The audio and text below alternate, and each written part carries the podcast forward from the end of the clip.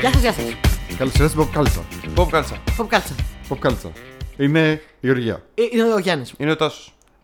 Και αυτή είναι η εκπομπή που έχει να κάνει με ταινίες, γιατί το πάμε έτσι. Πατημένο. Δεν έχουμε πολύ χρόνο. Είπαμε ότι έχουμε δουλειές να κάνουμε και πολύ σημαντικές για να βγάλουμε το ψωμάκι μας. Το ψωμί μας, επομένως πρέπει να βγει το επεισόδιο. Δεν μπορούμε να στερήσουμε το επεισόδιο από το λαό που ζητάει επεισόδιο. Δεν πειράζει. Από ψάρες είναι, οπότε καλά θα πάει. Από αυτή ψάρες, λοιπόν είναι μια εκπομπή. Αν μας ακούτε πρώτη φορά, που λίγο δύσκολο. Αν μας ακούτε, καλώς ήρθατε. Θα περάσετε πολύ ωραία.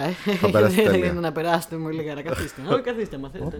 Απειλητικό. Σας πω. Λοιπόν. Πάμε, προχωράμε, θέλω να βγούμε. Είναι μια εκπομπή για ταινίες, σειρές, για έτσι ωραία πράγματα, για ωραία μηνύματα που μας στέλνετε, για παλιά video games, για ωραία comics και άλλα τέτοια ωραία πραγματάκια. Εδώ είμαστε για να σας πούμε τι να δείτε, τι να ακούσετε, τι να διαβάσετε, τι κάναμε αυτή τη εβδομάδα, να σας δώσουμε συμβουλές, τι να αποφύγετε, να μην πέσετε στις κακοτοπιές, να έρθετε στο social media να μας ακολουθήσετε, να μας πατήσετε like, subscribe, καρδούλες, αστεράκια, follow, subscribe, τι άλλο, τα από αυτά το είπα. Τα είπες. Το είπα, τι άλλο έχει να πατήσουν, ό,τι έχετε πατήστε το. Πατήστε. Στο YouTube είμαστε, στο Google εδώ. Podcast είμαστε, αυτή στο Spotify είμαστε. Πατήστε. Στο Facebook έχουμε Facebook group Pop Cultures που γίνεται χαβαλέ πολύ έχει εκεί πέρα. Έχει χαβαλέ. Και στο Instagram έχουμε και προφίλ. TikTok δεν έχουμε ακόμα, είμαστε μεγάλοι άνθρωποι. Θα φτιάξουμε κάποια στιγμή. Όχι να το περηφανευτούμε. Ναι. Αλλά είναι πολύ ωραίο το group μας. Όχι, είναι πάρα πολύ ωραίο το group μας. Όχι, αλήθεια. Δηλαδή, όχι ότι είναι δικό μας, αλλά είναι το αγαπημένο μου group. Είναι δικό μας, αλλά όχι είναι.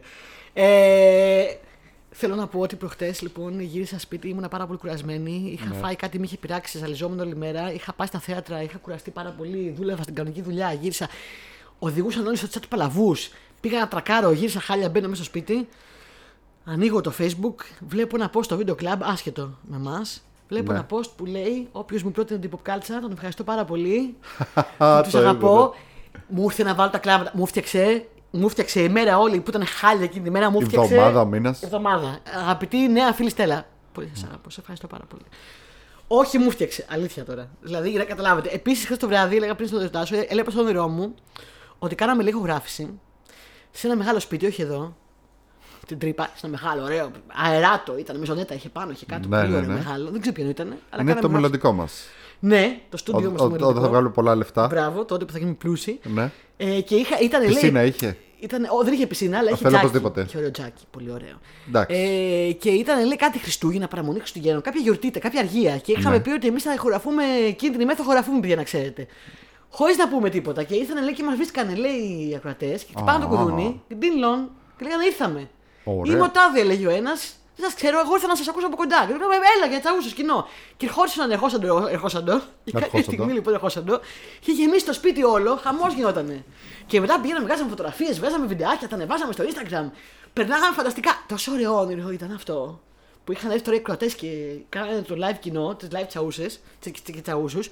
Που μιλάμε, ξύπνησα το πρωί νωρίς και μετά λέω να σου πω κάτι. Δεν θέλω να ξυπνήσω. Ξαναγύρισα πλευρό, ξανακοιμήθηκα λίγο για να συνεχίσω να το βλέπω. Δεν είναι πάρα πολύ ωραίο. Ωραίο. Μακάρι να έχουμε και live κοινό να έρθετε. Να έρθετε, παιδιά, όχι να έρθετε. Τέλεια. Είχε γλυκά, είχε φαγητά, είχε πολύ ωραία περνάει. Παίρνουμε γενικά πολύ ωραία μηνύματα. Μιας και το έπεσε τώρα, γιατί ήταν όντως πολύ γλυκό αυτό που έγραψε η Στέλλα. Ναι. Μας στείλανε εκεί και για το Σεπτέρα Κορ που είπα. Γουστάρω πάρα πολύ που πετάω κάτι τέτοια άκυρα και αμέσως τα πιάνουν και τα κάνουν. Τα πιάνουνε όμως, δεν είναι τυχαίοι εδώ οι κρατές. Μου στείλε ο Στέφανος. Να κάνουμε ένα shout out στο Στέφανο. Για Στέφανε. Ο Στέφανος είναι ένα παιδί. Πέρσι όταν είχαμε πάει στο Pride που ήταν μαζί μας. Ναι. Και μου λέει, με θυμάσαι, μου λέει, είχαμε πάει εκεί. Λέω, φυσικά σε θυμάμαι. Μου λέει, άκουσα, μου λέει, Pop Κάλτσα και έχω γίνει φανατικός και τα ακούω όλα και πολύ ωραία και τα λοιπά. Πολύ χαίρομαι. Ωραία είναι να μην νιώθουμε ότι τα λέμε μόνοι μας, έτσι, να νιώθουμε ότι έχουμε παρέα. Πολύ μ' αρέσει, εμένα μου φτιάχνει διάθεση, αλήθεια σας λέω. Δηλαδή αυτό το όνειρο που είδα χτες το βράδυ πραγματικά θέλω να γίνει πραγματικότητα μια μέρα. Να κάνουμε μια χωράφηση και να άρχονται, να χτυπάνε τα κουδούνια και να άρχονται. Πραγματικά πάρα πολύ ωραία ήταν. Λοιπόν, από ψάρες, γιατί έχουμε κάνει 2 εβδομάδες να κάνουμε και έχουν μαζευτεί πάρα πολλές από ψάρες. Έχουμε κάνει τόσο πολύ να κάνουμε. Έχουμε, γιατί την προηγούμενη εβδομάδα είχα δικαστικά. Πολύ ωραίο επεισόδιο. Είχαμε τα δικαστικά. Ωραίο. Τα οποία εγώ γέμισα τη watchlist με τον Κοσμά, τον υπέροχο. Ναι. Γέμισε το watchlist και τώρα βλέπω δικαστικά παλιά, του 50 τύπου. Όλη την εβδομάδα. Ναι, και εγώ το ίδια. Τις βάλε. A Few Good Men έβαλε ξανά, είδα. Εγώ είδα τον Atomy of a Murder. Ναι. Κλασική, είδα το Dial M for Murder. Και έχω κατεβάσει και διάφορα άλλα. The Verdict. Και εγώ μετά έβαλα να δω το Pelican Brief. Pelican Brief, τι μου θύμισες. Δεν το αναφέραμε το Pelican Brief καθόλου στην προηγούμενη. Δεν το αναφέραμε. Σίγουρα δεν ήταν στα honorable. Όχι την τροπή μας. Ναι, και μετά λέω κάτσε γιατί πρέπει να δω καμιά ταινία να πούμε στα ψάρες. Λοιπόν, ξεκίνα, πάμε στις ταινίες. Ταινίες. Ναι. Ωραία, θα ξεκινήσω με το Renfield που δεν το είπαμε καθόλου στην εκπομπή εδώ. Και θα δώσω την πάσα στο Γιάννη που επειδή το Renfield το είδαμε και εγώ και ο Τάσος και ο Γιάννης, από ό,τι φαίνεται μόνο του Γιάννη άρεσε. Παιδιά, λοιπόν, αρέστηκε σε όλο το ίντερνετ. Είναι η νέα ταινία με τον Νίκολας Κέιτς και τον Νίκολας Χουλτ. Βεβαίως, τον οποίο υπερεκτιμώ και υπεραγαπώ. Ο Νίκολας Χουλτ παίζει τον Ρένφιλντ. Χουλτ είπα. Χουλτ. Άλλος είναι ο Χουλτ. Εντάξει. Ο Χουλτ. Nice. Συγγνώμη. Μερικές φορές λέω τέτοια. Ο Νίκολας Χουλτ, ο οποίος ήταν και μέσα στους φιναλίστ για να πάρει το ρόλο του Σούπερμαν. Ναι, αλλά μάλλον όχι. Όχι, μάλλον όχι, δεν τον πήρε. Σύμφωνα με τα νέα της εβδομάδας. Πήρε τον David Corenswet. Ναι, ο οποίος είναι πολύ ωραίουλης και η Wonderful Mrs. Mezell. Marvelous Mrs. Mezell. Θα κάνει την Λόις. Marvelous, ναι. Και ο άλλος, όπως τον είπες. David Corenswet. Αυτός, ο οποίος είναι σαν μίνι Καβίλ. Τα είχα πει εγώ. Είχα βγάλει επεισόδιο 3 μήνες πριν. Είχες βγάλει, αλήθεια. 3 μήνες πριν και έλεγα ότι αυτός μάλλον θα πάρει το ρόλο. Προβλέψεις. Καυτές προβλέψεις. Όλοι λιγάνε στην αλήθεια. Όλοι λιγάνε στην αλήθεια. Τάσου.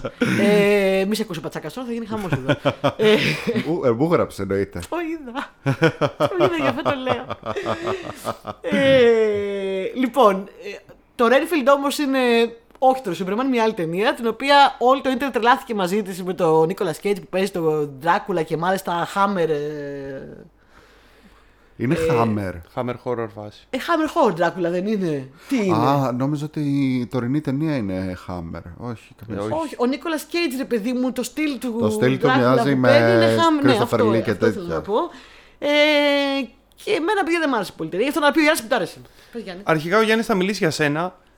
Έχεις μία τάση να δημιουργείς μία εντύπωση για το πώς θα είναι η ταινία που θα δεις και όταν αποκλίνει αυτό που περίμενες να δεις, να μην σ' αρέσει ενώ όλο το υπόλοιπο σύμπαν τρελαίνεται. Δεν ισχύει αυτό. Γενικά προσπαθώ να μην έχω προσδοκίες, αλλά δεν είναι πάντα. Για τη Γεωργία. Με το Weird ίσχυε το αντίθετο. Με το Weird. Με το The Al Yankovic Story. Γιατί ήξερε ότι θα είναι παροδία. Αλλά δεν της άρεσε επειδή ήταν παραδία. Ναι. Μάλλον, ναι. Κοίτα, προσπαθώ να μην το. Εννοείται ότι το κάνω αυτό που λες, όπως όλοι μας το κάνουμε. Πάμε σε μια ταινία με κάποιες προσδοκίες. Εννοείται ότι προσπαθώ να μην το κάνω, εννοείται ότι κάποιες φορές το κάνω. Παρ' όλα αυτά δεν νομίζω ότι ήταν αυτό το πρόβλημά μου αυτή τη φορά. Εγώ νομίζω ότι ήταν ξεκάθαρα αυτό το πρόβλημά σου αυτή τη φορά, γιατί πριν δούμε την ταινία. Το πρόβλημά μου με το Renfield ήταν ότι η ταινία ήταν γεμάτη με side plots. Αυτό ισχύει. Οι οποίες δεν είχαν καμία σχέση με το plot. Και αυτό που περίμενα εγώ να δω. Εγώ ήθελα να δω για πάρα πολλή ώρα στην ταινία και ειδικά στο πρώτο 1/3 της. Δεν παίζει σχεδόν καθόλου ο Νίκολας Κέιτς. Ναι. Και ασχολούμαστε με αυτά τα plot. Όχι, δεν ασχολούμαστε. Και άντε έκανε trail off μετά και ασχολούμαστε με τα plot αυτά πιο μετά. Αλλά εδώ ασχολούμαστε από την αρχή. Και λίγο βαρέθηκα γιατί δεν είχα καμία όρεξη να δω τα plots με τη μαφία, την Ακουαφίνα και τα εγκλήματα που γινόντουσαν εκεί. Και ήθελα να δω. Αρχικά έχω την εντύπωση ότι υπερβάλλεις. Να τα πιάσουμε από την αρχή. Λοιπόν, παιδιά, όπως έχετε καταλάβει, όποιος έχει υπόψη το μύθο του Δράκουλα, τα βιβλία το βιβλίο του Bram Stoker και την ταινία ενδεχομένως του Francis Ford Coppola, Bram Stoker's Dracula, ναι. Δύο ονόματα σε ένα τίτλο, γιατί όχι. Η ταινία αυτή ασχολείται κατά κύριο λόγο με τον Renfield, τον υπηρέτη του κόμι Δράκουλα, που τον παίζει ο Νίκολας Χουλτ. Στον Πέτρο Γεμίγες. Αγιά σου. Και εδώ τρογιμίγες. Η ταινία αυτή λοιπόν λαμβάνει χώρα στο σήμερα. Υποτίθεται ότι έχουν περάσει δεν ξέρω και εγώ πόσα χρόνια από την τελευταία φορά που μάθαμε νέα του Δράκουλα και του Renfield. Γιατί υποτίθεται ότι ό,τι έγινε ξέρω στην παλιά ταινία του Κόπολα. Παρά το γεγονός ότι δεν είναι στο ίδιο σύμβαν, αλλά έστω ότι. Έχει πάρει τον μύθο και τον έχει εκμοντερνήσει. No problem with that. Έχουν έρθει λοιπόν στο America, όπου ο Renfield, ο Νίκολας Χολτ, έχει το αγέραστο. Είναι πάντα έτσι νεανικός με μαγουλάκι φράπα, επειδή αυτό είναι δώρο του σκοτεινού άρχοντα του Νίκολας Κέιτζ. Mm-hmm. Και εδώ που τα λέμε θα μπορούσε να είναι το δώρο του σκοτεινού άρχοντα, όχι του Δράκουλα, αλλά του Νίκολας Κέιτς. Όντως, να παίζει δηλαδή τον εαυτό του και αυρικόλακας. Όπου ο Δράκουλας πέφτει σε λίθαργο για δεκαετίες κάθε φορά και μένει πίσω ο Ρένφιλντ να τον μετακομίζει, να τον πηγαίνει να βρίσκει, ρε παιδί μου, σκοτεινή φωλιά, ξέρω εγώ, για το φέρετρό του και να χτίζει μια ολόκληρη ζωή εκεί πέρα και να ετοιμάζει κατάσταση μέχρι να ξαξυπνήσει ο σκοτεινός άρχοντας. Και όταν αυτός ξυπνάει, του στέλνει εντολές και του λέει: φέρε μου μεζεδάκια. Και βγαίνει αυτός έξω, ρε παιδί μου, βρίσκει θύματα. Εν τω μεταξύ, επειδή η ταινία είναι ξεκάθαρα κομμωδία, του λέει και ξέρω εγώ, θέλω αθώους. Λέει: θέλω καλόγριες. Βρε μου καλόγριες. Λέει: πού να βρω καλόγριες, 2023, ξέρω. Τέτοια ώρα! Πού να βρω καλόγριες, τέτοια. Τέλος πάντων, δεν με ενδιαφέρει, πήγαινε βρες. Όλα αυτά που περιγράφεις, ναι, δεν έχω καμία ένσταση και ήταν πολύ ωραία και μ' άρεσαν πάρα πολύ. Μόνο που η ταινία σχεδόν η μισή δεν έχει να κάνει με αυτά. Άκου. Αρχικά αυτά είναι η βάση, είναι τα πρώτα λεπτά της ταινίας για να μας θέσει ένα περιβάλλον ότι άκου να δεις, η κατάσταση όταν ξεκινάει η ταινία είναι αυτή και λες θα περάσουμε ωραία. Βλέπουμε κάποιες σκηνές δράσεις όπου ο Ρένφιλντ, εκμεταλλευόμενος το σκοτεινό δώρο του σκοτεινού άρχοντα, όλα σκοτεινά, τρώει έντομα. Και όταν τρώει έντομα, παίρνει τη δύναμή τους, όπως ο Δράκουλας παίρνει τη ζωή των ανθρώπων. Αποκτά και λίγο υπερδυνάμεις, γίνεται ξέρω εγώ έτσι πολύ γρήγορος, πολύ δυνατός, του καράτε τιμωρός, τα σπάει όλα. Και όλα αυτά θα ήταν ok εάν ο σεναριογράφος δεν είχε πει ότι ξέρεις τι, κατά βάση όμως δεν έχω σενάριο. Του λέει κάποιος, λοιπόν άκου να δεις, ο Νίκολας Χουλτ μπαίνει σε ένα support group για τοξικές σχέσεις και αποκτάει τα απαραίτητα εργαλεία για να σπάσει το τοξικό κύκλο αυτή τη σχέση που έχει με τον Νίκολα Κέιτς και τον Δράκουλα. Αυτό θα μπορούσα να το δεχτώ μέχρι εκεί, αλλά το πάει μακριά. Τέλος πάντων, θα μου πεις κομμωδία είναι, δεν είναι φτιαγμένη για να είναι σοβαρή. Πολύ ωραίος ο Νίκολας Κέιτς, αυτό θα πω. Ο Κέιτς είναι απολαυστικός. Το πρόβλημα που έχει η ταινία είναι ότι αντί να χτίσει το σενάριο της τον Νίκολας Χουλτ και τον Νίκολας Κέιτς μόνο, κάποιος δεν μπορούσε να φτιάξει αρκετό σενάριο μόνο με αυτούς. Είπε θα βάλω μέσα και την Ακουαφίνα που είναι μπατσίνα και έχει κάτι μπατσικά θέματα και να και κάτι μαφιόζι. Άρα συμφωνείς μαζί μου. Άρα τα λόγια μου έρχεσαι. Εμένα μου άρεσε όμως η ταινία Γεωργία. Εμένα μου άρεσε, να το μήνυμα. Εμένα μου άρεσε. Εμένα μου άρεσε. Τι να κάνω, ρε φίλε, να απολογηθώ επειδή μου άρεσε. Όχι, αυτός έβαλα να μιλήσει για την ταινία. Εμένα μου αρκούσε, εσένα δεν σου αρκούσε γιατί είσαι σνόμπ και θες να βλέπεις 7 ώρες Μπέλα Ατάρνα να στεγνώνει μπογιά στον τοίχο. Τι με είπες. Αυτό θες. Και να πηγαίνει ο κουζουλός του χωριού, ξέρω εγώ, και να λέει στον υπόλοιπο καφενέ ότι να, οι πλανήτες που κινούνται έτσι, ξέρω εγώ. Με είπε Μπελατάρ. Σε είπα Μπελατάρ. Με έβρισε. Λοιπόν, αυτό, Γιάννη. Παιδιά, κοιτάξτε να δείτε. Εγώ θα σας πω, δείτε το Renfield, μην έχετε φοβερές απαιτήσεις. Θα είναι μια διασκεδαστική, ασόβαρη ταινία, στην οποία θα δείτε, πώς να το πω ρε παιδί μου, είναι ο Νίκολας Κέιτς με μοβ κουστούμι και μυτερά δοντάκια και γλυμμένο μαλλί πίσω που κάνει τον Δράκουλα. Και έχετε ακούσει, Έχετε ακούσει την έκφραση chewing the scenery. Ο Νίκολας Κέιτς παίρνει όλο το πλατό εκεί πέρα και το μασουλάει όλο και το κάνει νιανιά. Πώς το λένε. Ο Κέιτς, εντάξει. Θα δεις αυτό ρε παιδί μου. Και φαίνεται από το τρέιλερ, φαίνεται από το πόστερ, φαίνεται ακόμα και από τη γραμματοσυρά που είναι γραμμένος ο τίτλος της ταινίας. Και μην ακούτε τώρα τον κάθε πολέμιο και την κάθε γεωργία που δεν της άρεσε, ξέρω εγώ, να πούμε το Pacific Rim, επειδή περίμενε να δει νέον Genesis Evangelion και κατέληξε να βλέπει και τα ρομπότ. Sorry κιόλας, αυτό είναι good enough, είναι more than good enough. Τέλος. Και έβαλε και μέσα το Pacific Rim. Τι θες τώρα να βάλω και. Θες να βάλω και κάνα κάποιο. Το Pacific Rim είναι αυτό που, πώς το λένε, μας χτυπάει περισσότερο γιατί μας αρέσει πάρα πολύ. Το Pacific Rim είναι ο λόγος στον οποίο θα πεθάνουμε. Είσαι μια Belle Époque. Ναι. Είμαι μια Belle Époque. Ωραία. Τι πιάσατε τώρα, πάμε στην επόμενη ταινία. Επόμενη ταινία. Fast X. Είσαι Fast X. Είδα Fast X. Κοίτα να δεις, να μας πεις γιατί εγώ έχω σταματήσει στο Fast and Furious 3. Είχε πάθει και μία θεία μου. Έχω χάσει πολλά επεισόδια από το Family. Λοιπόν, είναι πολύ Family. Είναι αρκετά Family. Είναι πολύ Family. Εντάξει, είναι... Ξέρεις τι, κάπου είδα ένα meme το οποίο ήταν τέλειο. Το οποίο σου λέει, ξέρω εγώ, ας πούμε, που έχουν φτάσει οι ταινίες Fast and Furious, οι οποίες πλέον είναι, ας πούμε, στυλ Marvel. Ότι ξέρω εγώ, κάτι γίνεται, πρέπει να σώσουμε τον κόσμο από πυρηνική καταστροφή. Και θα το κάνουμε με αμάξια. Και θα το κάνουμε παντήλικια. Με αμάξια. Ενώ, ξέρω εγώ, Fast and Furious 1. Πρέπει να κλέψουμε κάτι DVD από το φορτηγό εκείνο. Ναι, και υπάρχει και ένα. Πώς το λένε. Ένα drag race, ξέρω εγώ, και θα στείλουμε και έναν αστυνομικό, ο οποίος στην πραγματικότητα είναι εξής γκαζοχαρής, θα το πω πολύ αυρά. Κάπου Fast 3, να κάνουμε το ίδιο, αλλά στο Τόκιο. Ναι, Tokyo Drift. Ναι.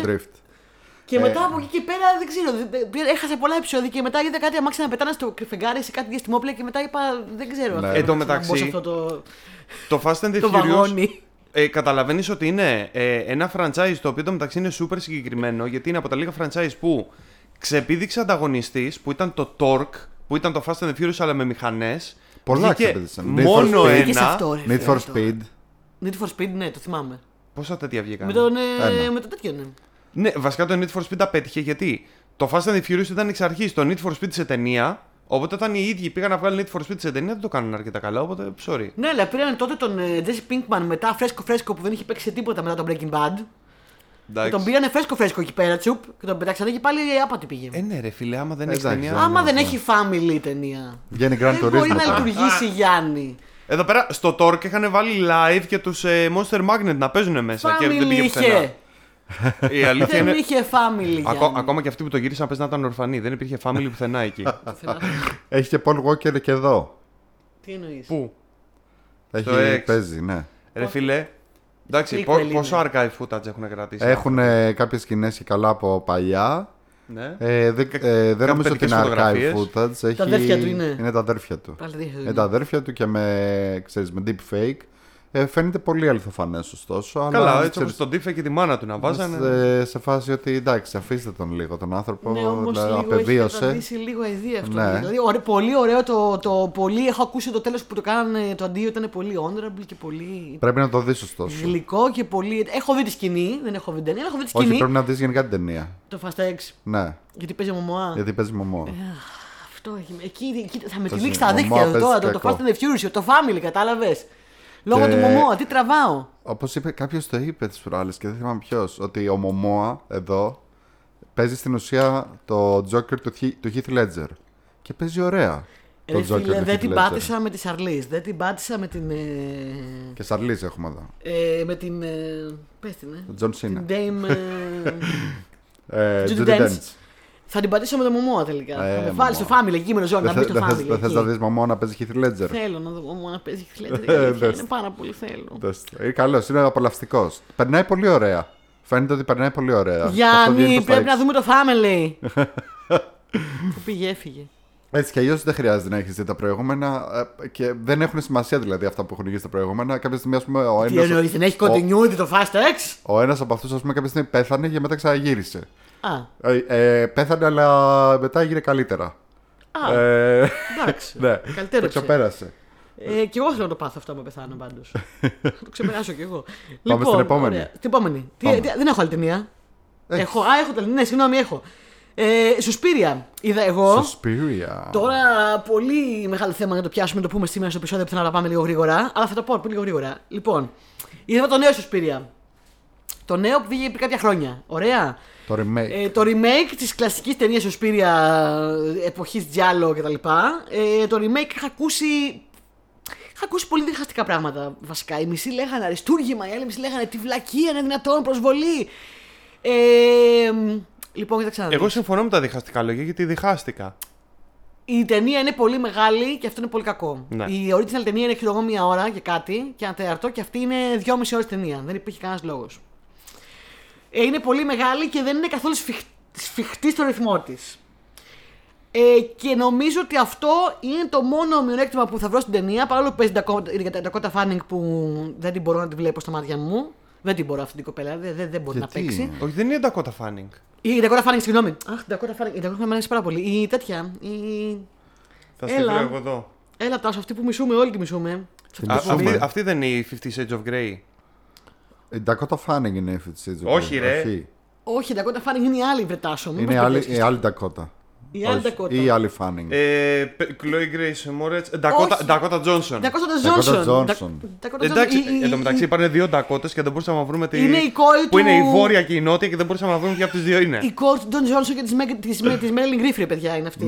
Καλά, ξεστή. Είναι από Baby. Πού να τη θυμηθείς εν τω μεταξύ που παίζει Chloe Grace Moretz, Dakota Johnson και Mia Goth. Και Mia Goth. Αυτό το αστείο δεν θα παλιώσει ποτέ.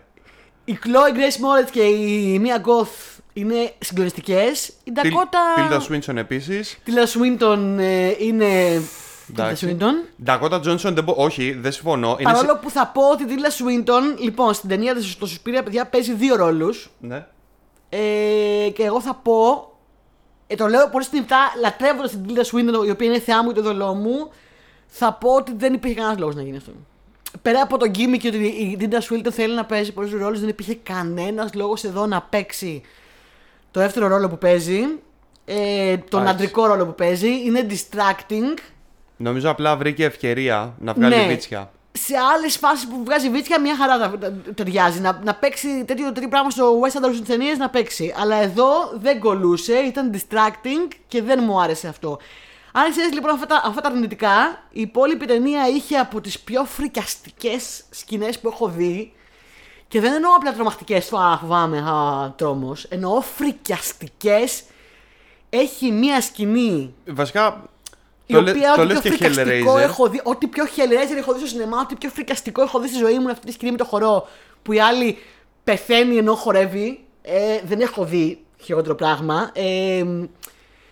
Η σκηνή ήταν τόσο αηδιαστική και φρικιαστική που δεν ήθελα να τη βλέπω, αλλά ήταν σκηνοθετικά τόσο αριστούργημα που ήθελα να τη βλέπω και είχα μεγάλο πρόβλημα. Βασικά για να καταλάβεις, της έκανε τόσο εντύπωση που για λίγο ξέχασε ότι σε αυτή την ταινία παίζει η Dakota Johnson. Οκ. Το παλιό σου άρεσε? Το παλιό πάνε πάρα πολλά χρόνια και θέλω να το ξαναπισκεφτώ γιατί ήμουνα μικρή και γέρασα. Μιας και ανέφερες τα... Δεν το θυμάμαι καθόλου. Θυμάμαι ότι έχει πολύ ωραία χρώματα. Μιας και ανέφερες τα Giallo, εξήγησε και τι είναι τα Giallo. Τα Giallo είναι οι ιταλικές ταινίες τρόμου εκείνης εποχής 70s. Ναι. Οι οποίες φημίζονταν γιατί αντί να είναι αυτό το σκοτεινό πράγμα που ήταν μέχρι τότε οι ταινίες τρόμου και το ασπρόμαυρο φωτεινό, σκοτεινό γκροτέσκο, είχαν πολύ έντονα χρώματα. Και πολύ συγκεκριμένους και περίεργους φωτισμούς. Το έχεις εξηγήσει και ο Δημήτρης, νομίζω στην εκπομπή μας το Giallo. Νομίζω έχει και πολύ έντονο γκόνζο στοιχείο, έτσι. Το γεγονός ότι ήταν πολύ πειραματικό στα zoom, στα κάδρα, στα έτσι. Εγώ μην το παίξω κανένας Ξερόλας και κανένας Παχατουρίδης. Δεν έχω δει πολύ Giallo στη ζωή μου. Λίγα τα βασικά πράγματα. Φαντομά. Και το Suspiria κιόλας ήταν η πρώτη ταινία τριλογίας, όχι το remake, το αυθεντικό. Τριλογίας του γυρίστου σκηνοθέτης που είχε να κάνει με. Σωστά, την οποία θέλουμε να. Dario Argento, που θέλουμε να πάρουμε με τον Γιάννη να πιάσουμε και να τις δούμε και τις τρεις. Η τελευταία κιόλας είναι πριν λίγα χρόνια, δεν είναι πολύ μακριά. Ναι. Okay. Το πήρα πολλά και θέλουμε να τις δούμε. Η ιστορία ήταν πολύ ενδιαφέρουσα παρόλο που χρειάστηκε να διαβάσουμε λίγο. Ναι. Μπερδευτήκαμε λίγο στο τέλος. Θέλει λίγο διάβασμα. Άκου, δεν ξέρω αν.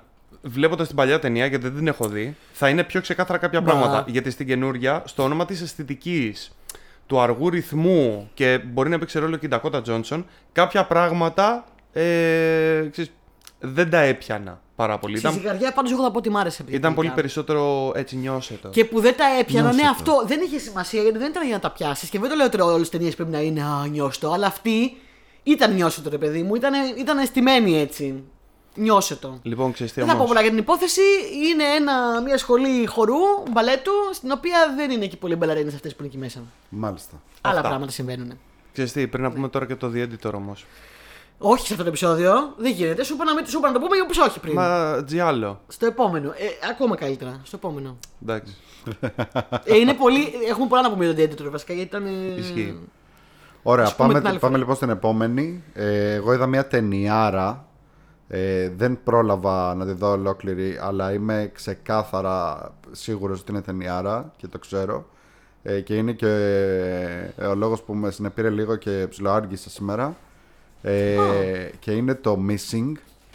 Ρε, θέλω να δω πολύ το Missing. Είναι ταινιάρα? Είναι ταινιάρα. Α, θα πάω να το δω μετά. Μόλις φύγεις. Λοιπόν... Το έχω στο watchlist. Το Missing είναι ένα thriller screen life.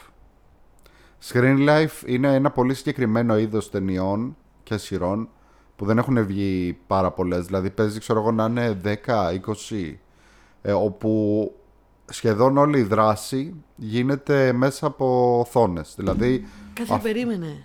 Αυτό που βλέπεις εσύ είναι η οθόνη του τάμπλετ, η οθόνη του κινητού, η οθόνη του υπολογιστή. Γενικότερα δεν δείχνει τίποτα άλλο πέρα από αυτά. Κάτσε, περίμενε. Λοιπόν, γιατί το μπερδεύω το Missing με ένα άλλο, μισό λεπτό. Μήπως το έχω δει. Μπερδεύεις το Missing με το Searching. Με το Searching το μπερδεύω. Ναι, το Missing δεν έχω δει, έχεις δει και το έχω στο watchlist. Το Searching έχω δει και ήταν επίσης ταινιάρα. Το Searching δεν είναι τυχαίο που είναι παρόμοια. Είναι από τους ίδιους δημιουργούς και είναι. Μπράβο, μπράβο. Στην ουσία sequel του Searching. Α, είναι sequel. Αλλά όχι ακριβώς. Είναι standalone sequel. Δηλαδή είναι, έχουν πει θα κάνουν μια ανθολογία ταινιών τέτοιων. Α, ωραία. Όπου τι γίνεται, πάντα κάποιος αγνοείται ή κάτι συμβαίνει. Πάντως το Searching ήταν πολύ ωραίο, είχε πολύ ενδιαφέρον. Το Searching ήταν ταινιάρα. Ήταν πολύ ωραίο. Και το Missing και αυτό είναι ταινιάρα. Και δεν είναι thriller με την έννοια θα φοβηθείτε. Είναι thriller με την έννοια ότι έχει αγωνία, ρε παιδί μου. Έχει πάρα πολύ αγωνία αυτό. Είναι ο ορισμός του thriller. Γιατί πάντα και το Missing και το Searching ξεκινάνε με κάτι πολύ απλό, έναν άνθρωπο ή κάποιους ανθρώπους που έχουν μια πολύ απλή ζωή και πώς επικοινωνούν μέσω μηνυμάτων, μέσω βιντεοκλήσεις, μέσω όλα αυτά, όπως επικοινωνούμε και εμείς, έως επιτοπλίστων. Και μετά κάτι γίνεται και πρέπει να...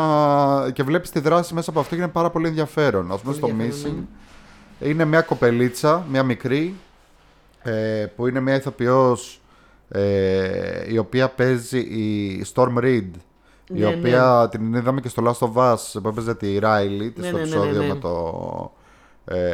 αυτό το Stand Alone. Την είδαμε και στο Euphoria. Και Euphoria αδερφή της Ρου. Ναι, που μοιάζουν κιόλας πάρα πολύ. Είναι πάρα πολύ καλή. Η οποία τη δείχνει, ας πούμε, ότι στην αρχή φεύγει η μαμά της, ξέρω εγώ, να πάει. Αυτή έχει χάσει τον μπαμπά της από μικρή.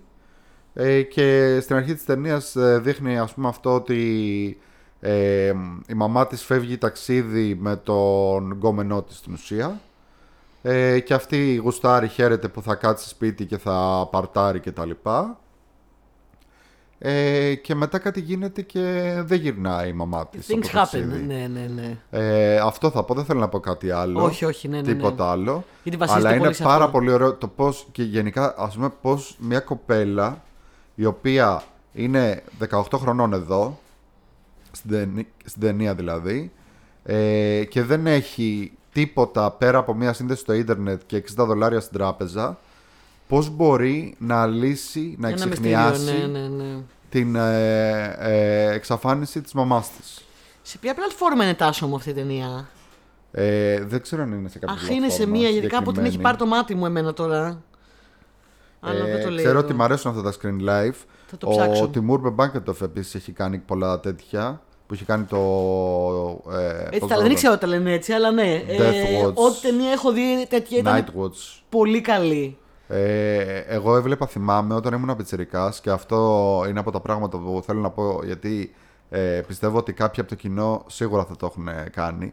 Όταν ήμασταν πιτσιρικάδες, λοιπόν, στο 2004 είχε βγει μία που τότε δεν είχαμε, ας πούμε. Κατεβάζαμε κάτι ταινίες, ξέρω εγώ, με τη σύνδεση.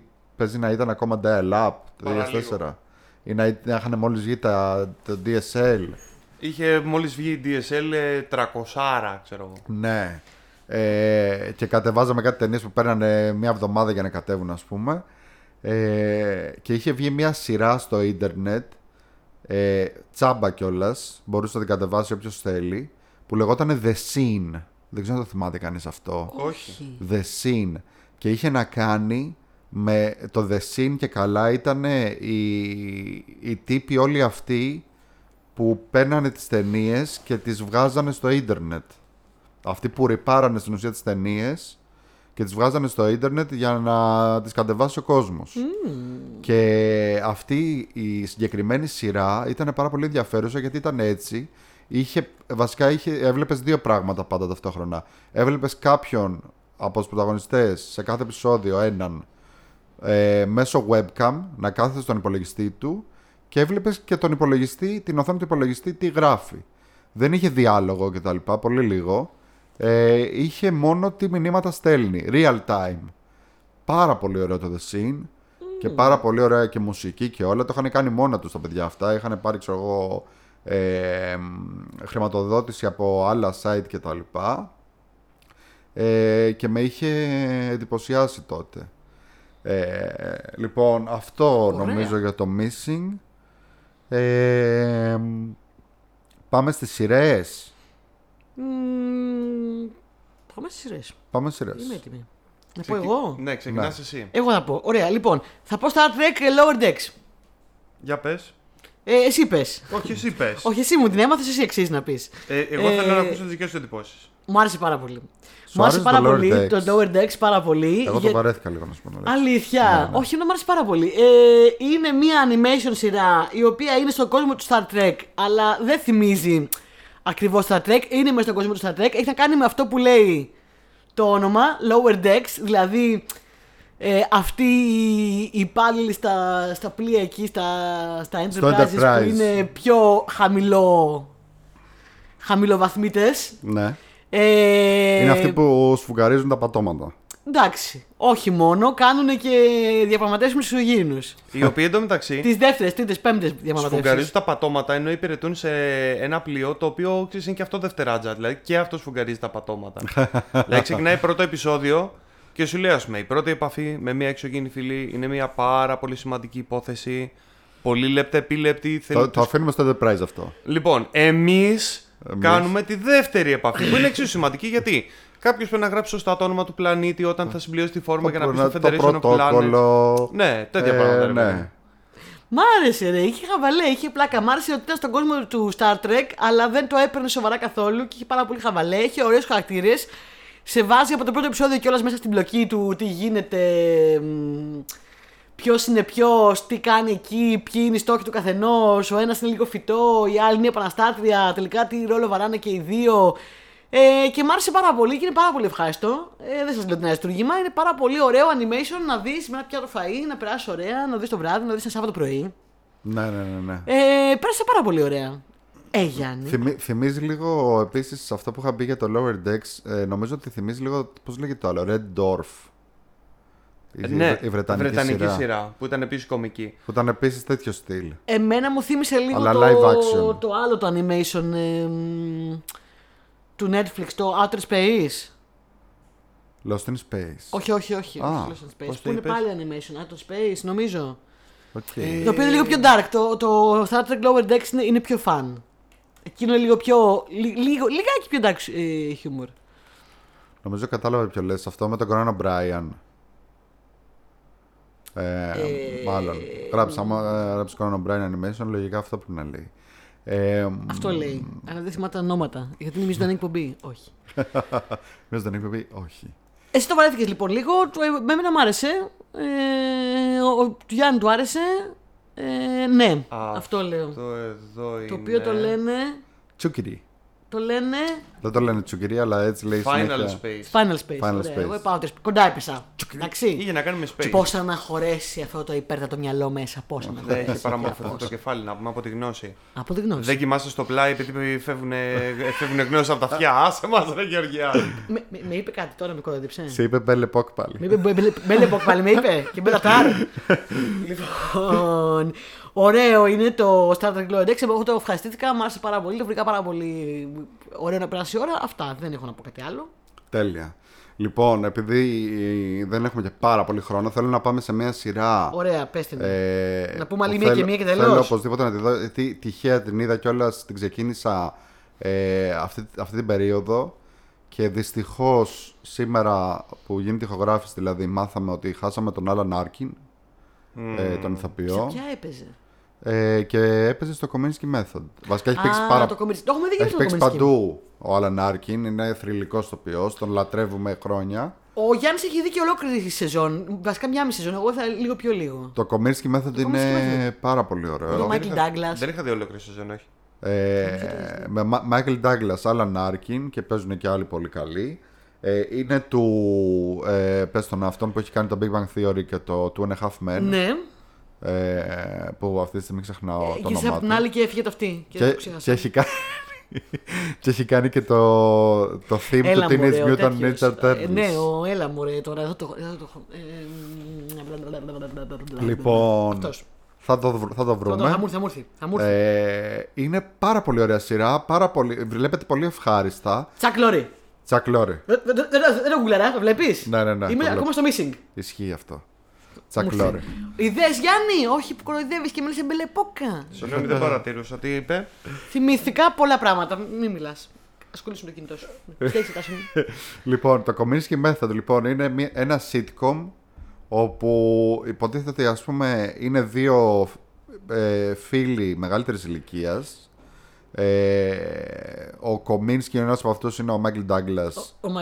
Ο οποίος παίζει έναν ηθοποιό, ο οποίος πλέον έχει περάσει ας πούμε η μπογιά του και δεν έφτασε και ποτέ στα σημεία που ήθελε σαν... Δηλαδή είναι από τους οποίους που είναι γνωστοί στο χώρο αλλά όχι γνωστοί στο ευρύ κοινό πάρα πολύ. Δηλαδή δεν έχει παίξει και τους τεράστιους ρόλους και έχει ανοίξει μια σχολή. Και έχει ανοίξει μια σχολή υποκριτικής. Εντάξει, σχολή. Σεμινάρια κάνει στην ουσία. Ναι, τέλος πάντων. Έχει μια τάξη με των 10 μαθητών 20 και κάνει σεμινάρια. Και ο φίλος του, ο οποίος είναι συνταξιούχος manager, ήταν ο μάνατζερ του ή ο ατζέντης του, δεν θυμάμαι, που είναι ο Alan Arkin. Και γενικότερα ξεκινάει μάλιστα και πολύ δυνατά, πολύ βαριά, γιατί ξεκινάει και καλά με το θάνατο της συζύγου του χαρακτήρα του Alan Arkin. Η οποία πολύ ωραίος χαρακτήρας και πολύ ωραίο όλο αυτό το... Μ' είχε συγκινήσει πάρα πολύ αυτό το plotline όλο. Πολύ ωραίο. Πάρα πολύ διασκεδαστικό, πάρα πολύ ευχάριστο να το δεις. Δηλαδή βλέπεις τώρα, για μένα είναι Chuck Lorre στα καλά του, είναι Michael Douglas στα καλά του, Alan Arkin στα καλά του. Δηλαδή βλέπεις ας πούμε για ποιο λόγο αυτοί οι ηθοποιοί και οι υπόλοιποι που παίζουν, όχι μόνο αυτοί οι δύο, είναι αυτοί που είναι, ρε παιδί. Ναι, έχουν αυτή τη συνέχεια στον χρόνο και... Ναι, δηλαδή ξέρω εγώ τους βλέπεις και λες τι ωραίο αυτό που βλέπω ας πούμε. Το κομίσι μέθοδο ας πούμε μου θύμισε πάρα πολύ το Grace and Frankie. Ότι ναι, με την άποψη ας πούμε πραγματικά, ότι είναι ηθοποιοί λίγο μεγαλύτερης ηλικίας, οι οποίοι ας πούμε είναι ακόμα τέλειοι. Δηλαδή θέλουμε να βλέπουμε τέτοια πράγματα. Θέλουμε να βλέπουμε κάτι στυλ Golden Girls. Δεν είναι τόσο Golden Girls, αλλά θέλουμε να βλέπουμε ας πούμε μεγαλύτερους ηθοποιούς που μπορούν να παίξουν τις κάλτσες τους και σε κάτι που δεν είναι τελείως σοβαρό. Ναι. Γιατί το Community Method είναι ένα sitcom. Ναι, απλά εντάξει, έχει κάποια λίγο πιο σοβαρά πράγματα. Έχει. Τα οποία αυτά ήταν εμένα που με κάνανε να μπορώ να το δω σε συνέχεια, γιατί λίγο κάπως με βάραινε λίγο, με στεναχωρούσε, ρε παιδί. Λίγο συγκινητικούλη. Δεν είναι καθλητικό, συγκινητικό είναι πολύ απλά. Είναι, ναι, ακριβώς. Είναι πιο ανθρώπινο, έτσι. Είναι ανθρώπινο. Και σου δείχνει και όλα τα προβλήματα που έχουν οι άνθρωποι στη λίγο μεγαλύτερη ηλικία. Που εντωμεταξύ έχει πλάκα γιατί πολλές φορές έχουν κάτι προβλήματα και καλά επειδή είναι 60-70 χρονών. Που εμείς τα έχουμε τώρα, στα 30-40 μας. Ναι, το παρατήρησα και αυτό, ναι. Δηλαδή, ξέρω εγώ... Ναι, πολλές φορές ο άλλος φάση, ξέρεις, παθαίνω αυτό, ας πούμε. Και λέω, εγώ το παθαίνω τώρα που είμαι 37. Πόσο μάλλον άμα φτάσω στην ηλικία του Michael Douglas. Λοιπόν, ωραίο και αυτό. Το προτείνουμε. Είναι ήδη πολύ γνωστό, αλλά θα έπρεπε να είναι ακόμα πιο γνωστό, θεωρώ. Πολύ wholesome και feel good σειρά που μπορείς να βάλεις να δεις ξεκάθαρα και να περάσεις ωραία. Εγγύηση. Community Method. Πάμε στο τελευταίο της βραδιάς. Να πω το The Idol. Να πεις το The Idol. Να πεις το The Idol. Για μερακλίδικα. Ναι. Λοιπόν, το οποίο το είδα και εγώ. Το είδες? Ναι. Ωραίο. Και νομίζω ότι έχουμε αντίθετες απόψεις. Ναι, οκ. Σχεδόν. Κοίτα να δεις, δεν ξέρω. Το The Idol, λοιπόν, παιδιά, είναι η νέα σειρά του Sam Levinson. Ο Sam Levinson είναι ο δημιουργός του Euphoria. Famously, το The Idol, όταν πήγε στις Κάνες φέτος, βγήκε κόσμος από τις αίθουσες. Έχει ξεκινήσει με μια βαθμολογία τύπου 2-3 στο IMDb. Ναι. Το βρίζει όλο το σύμπαν. Γενικότερα, θα σου πω, λοιπόν, κοιτάξτε να δεις. Υπάρχει ένα γενικότερο χέρι προς τον Sam Levinson. Το οποίο λόγω είναι... του The Idol, όχι γενικά. Από πριν υπήρχε και νομίζω απλά έπεσε το The Idol απάνω και λίγο το... Ο Sam Levinson είναι του Euphoria. Του Euphoria, δημιουργός, ναι. Υπάρχει ένα χέρι το τελευταίο καιρό για τη δεύτερη σεζόν του Euphoria. Για το ότι λένε για τις συνθήκες, ότι είναι περίεργες τις συνθήκες που... εργασίας στα γυρίσματά του. Παρόλο που οι μισοί ηθοποιοί το παραδέχονται, οι μισοί δεν το παραδέχονται. Και για όλη φύγει. Τη φάση που έχει γίνει με την Barbie τη... Μπαραμπάρα Φαρέρα και με την. Πέστε την υπέροχη, την πανέμορφη, τη τρανς ηθοποιό. Την ξέχασα τώρα γιατί να δεις. Τη Χάντερ Σέιφερ. Οι οποίες και οι δύο οι ρόλοι του στη δεύτερη σεζόν παραγωνιστήκανε πάρα πολύ και από ό,τι φαίνεται όλο αυτό έχει γίνει επειδή και οι δύο τα πάνε καλά με τον Sam Levinson. Okay. Τον κατηγορούν γενικά ότι είναι Nepo Baby γιατί είναι ο γιος του γνωστού σκηνοθέτη. Υπάρχει λοιπόν ένα hate το οποίο ήρθε το The Idol και κούμπωσε πάνω σε αυτό το. Ρε παιδί μου, σαν να έβραζε αυτό το καζάνι. Ναι, ναι, ναι. Και σκάει το The Idol, το οποίο είναι διχαστικό όπως και να το κάνεις, θα πω εγώ. Και ξεχύλισε το καζάνι, τελείωσε. Λοιπόν, έχουν ακουστεί πάρα πολλά πράγματα για το The Idol. Παίζουν η Lily Rose Depp, η οποία είναι η κόρη του Johnny Depp και της Vanessa Paradis, και ο The Weeknd, που είναι τραγουδιστής, ο οποίος επίσης έχει κατηγορηθεί στο παρελθόν για grooming και περίεργα πράγματα και τέτοια. Okay. Τώρα βάζει έναν τύπο ο οποίος γενικά έχει κατηγορηθεί για πράγματα και έχει μια περίεργη προσωπικότητα να παίξει έναν τέτοιο. Παίρνεις από την άλλη μία νέα στάρ, η οποία είναι επίσης Nepo Baby λένε, παρόλο παίζει μια χαρά η κοπέλα, κόρη δύο πολύ διάσημων ανθρώπων και τη βάζει έναν αντίστοιχο χαρακτήρα. Μάλιστα, ωραία. Τα πιάσαμε τα λεφτά μας. Ναι. Αυτός άλλαξε όνομα The Weeknd. Ναι. Δεν λέγεται πλέον The Weeknd. Α, οκ. Πώς λέγεται τώρα? Λέγεται Abel Tesfaye που είναι το κανονικό τόνο. Μάλιστα, ωραία. Λοιπόν, η σειρά έχει κατηγορηθεί για πάρα πολλά πράγματα. Να πάρουμε με τη σειρά. Ωραία. Mm-hmm. Έχει κατηγορηθεί ότι είναι η προσωποποίηση του male gaze. Okay. Είναι. Έχει κατηγορηθεί ότι είναι soft porn. Είναι. Ναι. Είναι.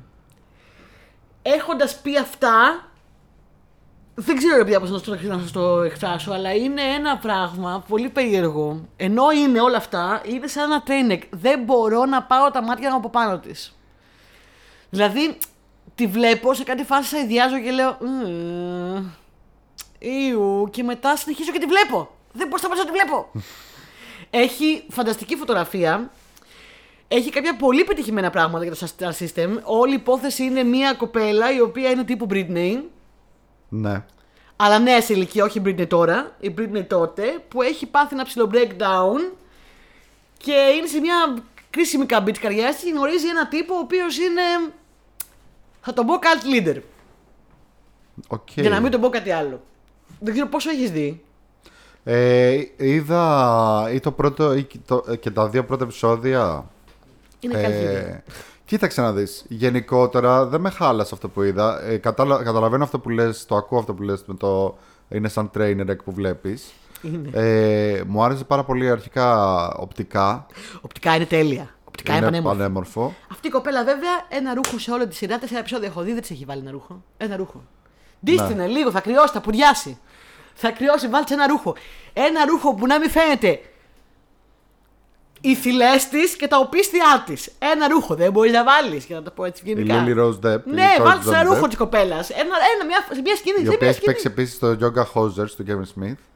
Ναι. Ναι. Που είναι ίσως η χειρότερη. Είναι πολύ φίλη με την κόρη του Kevin Smith. Ναι, γιατί είναι δύο πρωταγωνίστρες στην ταινία αυτή. Και παίζει και ο Johnny Depp σε αυτήν την ταινία. Ναι. Και η Vanessa Paradis. Ένα ρούχο δεν μπορεί να τις βάλεις όλη τη σειρά. 4 επεισόδια. Σε μία σκηνή ένα ρούχο. Θα κρυώσει, θα πουντιάσει. Αυτό που είδα. Το ποπί της. Το ποπουδάκι της όλη την ώρα είναι έξω. Αυτό που. Ένα σουτιέν κάτι, δεν ξέρω, παιδιά. Δεν μπορώ. Που κράζουν πάρα πολύ και το παρατήρησα, αλλά δεν το βρίσκω πάρα πολύ κατακριτέο. Δηλαδή, κάποια πράγματα που λέγονται και γίνονται μέσα στη σειρά. Είναι σατυρικά και να κατακρίνουν το σύστημα. Δεν είναι σατυρικά ακριβώς. Θα σου πω τι συμβαίνει. Εμείς το κατακρίνουμε γιατί το βλέπουμε από μια ματιά που είμαστε αυτοί που είμαστε, της ηλικίας που είμαστε. Έχουμε περάσει πάρα πολλά πράγματα και έχουμε μεγαλώσει με το να μας μαθαίνουν ρατσισμό και ομοφοβία κτλ. Και έχουμε φτάσει σε ένα επίπεδο όπου τα έχουμε ξεπεράσει όλα αυτά και έχουμε γίνει καλύτεροι άνθρωποι και μιλάμε καλύτερα και τα λοιπά. Η νέα γενιά, γιατί εγώ ξέρω κάποια άτομα που είναι τώρα σε αυτή την ηλικία, που είναι ξέρω εγώ 16 μέχρι 20, μεγάλωσε με την πολιτική ορθότητα που τους μάθαμε εμείς και η επανάστασή τους κατά κάποιο τρόπο είναι αυτό που βλέπεις. Ναι, μέσα. Στο The Idol. Δηλαδή, δεν έχω θέμα με αυτό εγώ. Αυτό που είναι κατά κάποιο τρόπο οι χαζοί, εντάξει, με επανάστασή τους, αλλά είναι, αντιπροσωπεύει αυτό. Δεν με πειράζει αυτό, το ξαναπεί. Με πειράζει το είμαι σπασμένη και όμορφη και είμαι πάρα πολύ πικραμένη και δεν είμαι καλά και είμαι μια πανέμορφη σε κρεβάτι με... Το τυποπό τουρλα και καπνίζω. Τα memes όλα. Έχετε τα memes καθόλου? Έχουν πολύ πλάκα που είναι κάθε φορά που κάποιος ρωτάει την πρωταγωνίστρια ερώτηση και ξαφνικά 50 τσιγάρα. Δηλαδή είναι πολύ Mel Gaze, ρε παιδί. Κοίταξε να δεις. Εγώ αυτό που είδα από τα πρώτα επεισόδια που είδα ήταν ότι είναι σαν να προσπαθούν να την πείσουν όλοι ότι είναι κατεστραμμένη, ενώ αυτή είναι σε φάση μα δεν είμαι, ξέρω εγώ.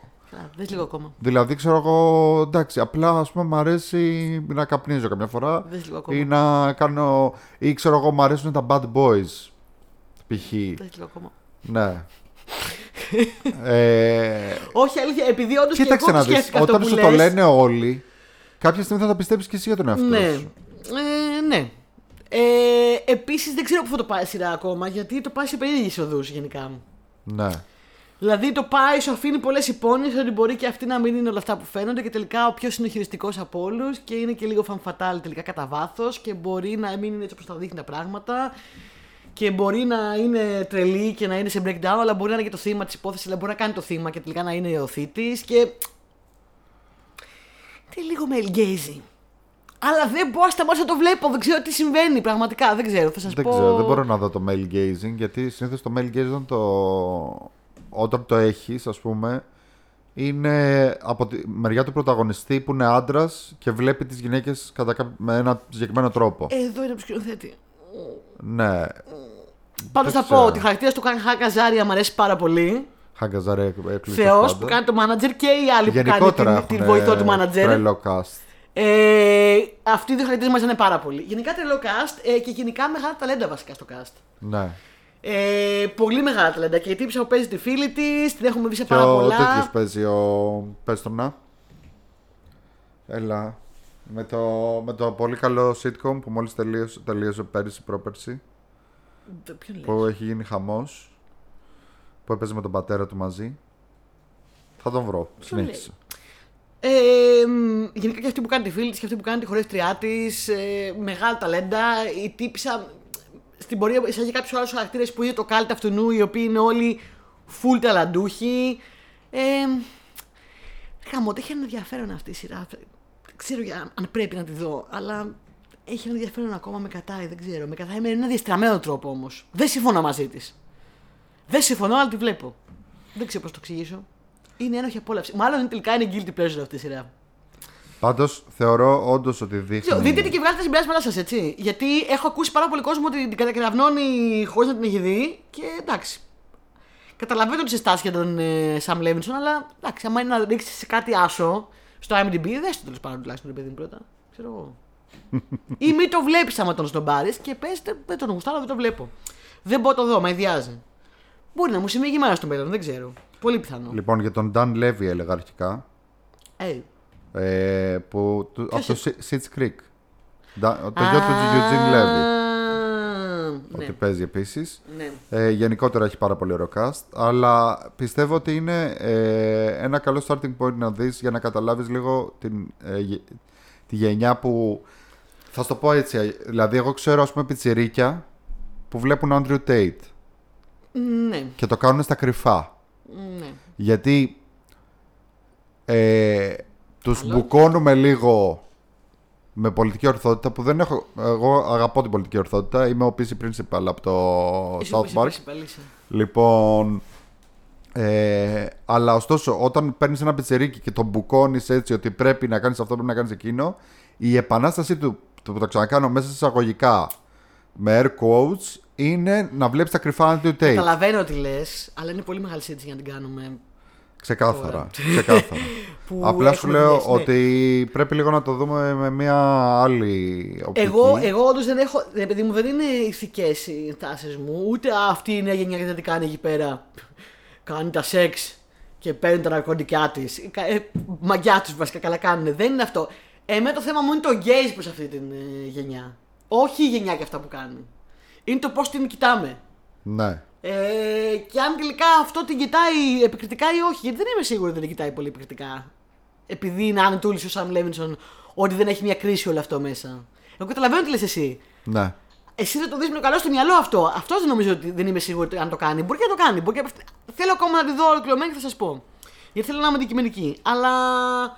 Ναι, όχι, καλά κάνει η νέα γενιά. Μπράβο της. Να κάνει ό,τι γουστάρει. Να μην βλέπει Andrew Tate βασικά. Αν μπορεί. Όχι την πολιτική ορθότητα, επειδή είναι σκουπίδι. Και επειδή εγώ πιστεύω στην νέα γενιά. Είναι καλά παιδιά. Είναι καλά παιδιά. Πιστεύω στην νέα γενιά. Όχι, όλοι πιστεύω. Είμαι η cool θεία. Και κάποια στιγμή. Δεν θα βλέπουν Andrew Tate. Απλά. Ελπίζω. Ναι. Όχι, ελπίζω, εγώ είμαι σίγουρος. Απλά σου λέω τώρα είναι αυτό. Και το καλό της, εγώ θα έχω πεθάνει. Ναι. Λοιπόν, ωραία. Και φτάσαμε στο τέλος της εκπομπής. Ωραίο, έτσι βγήκε εδώ ένα 50 λεπτάκι. Εδώ με τη νέα γενιά, που εντάξει, επειδή δηλαδή τους περνάω μόλις 3-4 χρόνια, πρέπει να με βάλεις σε άλλη γενιά για εσύ. Σωστό, δηλαδή. Σωστό. Δηλαδή, εντάξει. Βέβαια. Τι διαφορά έχω τώρα με τους εφήβους. 5 χρονάκια και μισή δεκαετία. Κρίμα δεν είναι, γιατί δεν φαίνεται τη φάτσα μου, αλλά εγώ μορφάζω. Εμπάσχοντας. Δεν μορφάζεις παιδάκι μου. Είσαι χάζο, παιδάκι μου. Λοιπόν, θα τα ξαναπούμε πάλι σε λίγες μέρες. How are you doing, fellow kids? Πού μπορεί να μας βρουν τα παιδιά που θέλουν να μας ακούσουν και να μας διαβάσουν? Τα νέα παιδιά στο TikTok θέλουν να μας βρουν, αλλά δεν είμαστε εκεί. Τέλειο. Ελάτε στο TikTok, μας... δεν είμαστε, αλλά είναι ωραίο το TikTok. Αυτή της ηλικίας μας μπορεί να μας βρουν στα social media, όλα τα υπόλοιπα και στο TikTok. Αυτοί που θέλουν Facebook, να με κάνουν Facebook. Φίλοι, ελάτε να με κάνετε φίλοι. Έχω και εγώ ανάγκη από φίλους που να σκέφτονται εμένα και να μην είναι βλαμμένοι, γιατί ο κόσμος γύρω μας είναι βλαμμένος, παιδιά. Δεν πάει καλά. Ελάτε να... αυτοί που είμαστε εδώ να τα βρούμε, να κάνουμε παρέα. Ελάτε στο Facebook, στο Pop Cultures να πείτε τα δικά σας top 5, να πείτε τις δικές σας απόψεις, να δείτε τι είδατε κι εσείς, κάνει αποψάρα, να δούμε, κάντε κανένα πρόταση, προτάσεις θέλουμε. Να έρθετε αύριο μεθαύριο για κοινό εδώ, να έρθετε για καλεσμένοι, βλέπετε εδώ, μια παρέα γινόμαστε όλοι. Περνάμε πολύ ωραία. Και αυτό. Ευχαριστούμε πάρα πολύ που μας κάνετε παρέα. Ναι, ευχαριστούμε. Και είμαστε μια εκπομπή για ωραία πραγματάκια. Και πήγαινε Τάσο τώρα να πας στη δουλειά σου. Μάλιστα. Στην ευχή του Θεούλη. Και σε λίγες μέρες πάλι εδώ θα είμαστε. Δεν θα σταματήσουμε ποτέ εμείς καθόλου εδώ. Όχι, εδώ για εσάς μόνο, εδώ. Για να ακούτε εσείς. Κατάλαβες, θα πηγαίνετε διακοπές και μετά καθόμαστε εδώ πέρα. Αυτά. Ωραία περνάμε όμως. Ωραία περνάμε. Ναι, γενιά. Αβίαστα. Hello there, children. Μέχρι τότε λοιπόν, γεια σας.